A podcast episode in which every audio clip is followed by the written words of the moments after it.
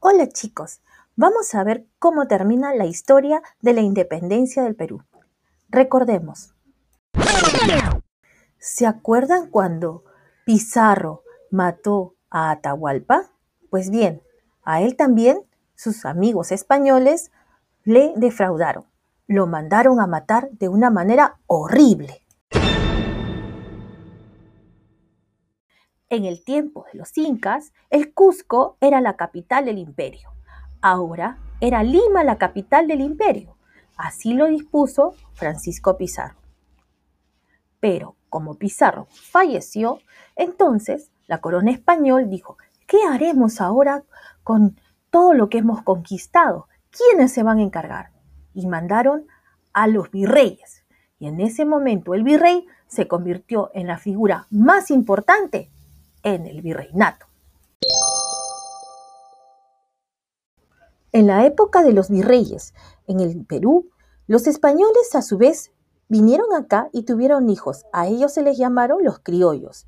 Y cuando los españoles se casaron con los indígenas, nacieron los mestizos. Y cuando los indígenas se unieron a los mestizos, también nacieron los mulatos y también nacieron los negros. A ellos se les llamaba esclavos.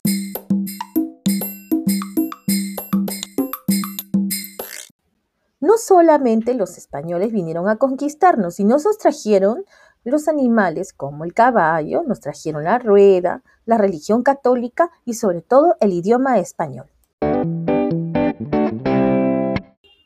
De aquí también se llevaron cosas muy preciadas como algunas verduras como el tomate, se llevaron las variedades de papa y sobre todo se llevaron nuestro oro. Los incas estaban cansados de tanta explotación española. A ellos los hacían trabajar grandes, largas horas, muchas horas, 10, 12 horas, 14 horas en la minería.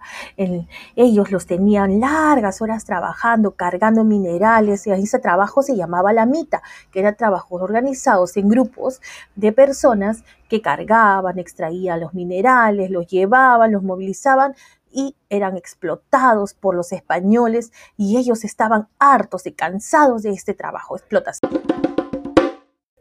En ese tiempo existió un personaje muy conocido como Tupac Amaru II, quien con su esposa Micaela Bastidas se organizaron para que la independencia de, de todo su pueblo indígena, pero lamentablemente fueron muertos, degollados, quitados la lengua, descuartizados de una manera horrible. Tupac Amaru fue amarrado entre cuatro caballos y lo jalaron tan fuerte, pero no pudieron matarlo. Y entonces ellos dijeron, es demasiado fuerte, vamos a descuartizarlo. Y así llevaron las partes de su cuerpo a diferentes lugares. Entonces las indígenas al ver eso, dijeron, tuvieron mucho miedo. Dijeron, ya no podemos rebelarnos, ¿qué haremos? Entonces los españoles lamentablemente siguieron haciendo este trabajo duro, que es la mita, y muchas cosas más, explotación a todos los indígenas. En otros lugares era muy conocido la explotación que les hacían a los pobres indígenas. Por ello, muy, muy valeroso, don José de San Martín vino a proclamar junto a Simón Bolívar a unirse y a poder pelear por nuestra querida patria, el Perú.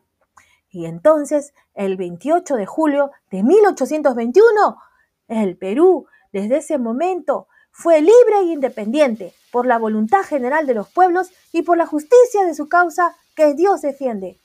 ¡Viva la patria! ¡Viva la libertad! ¡Viva la independencia!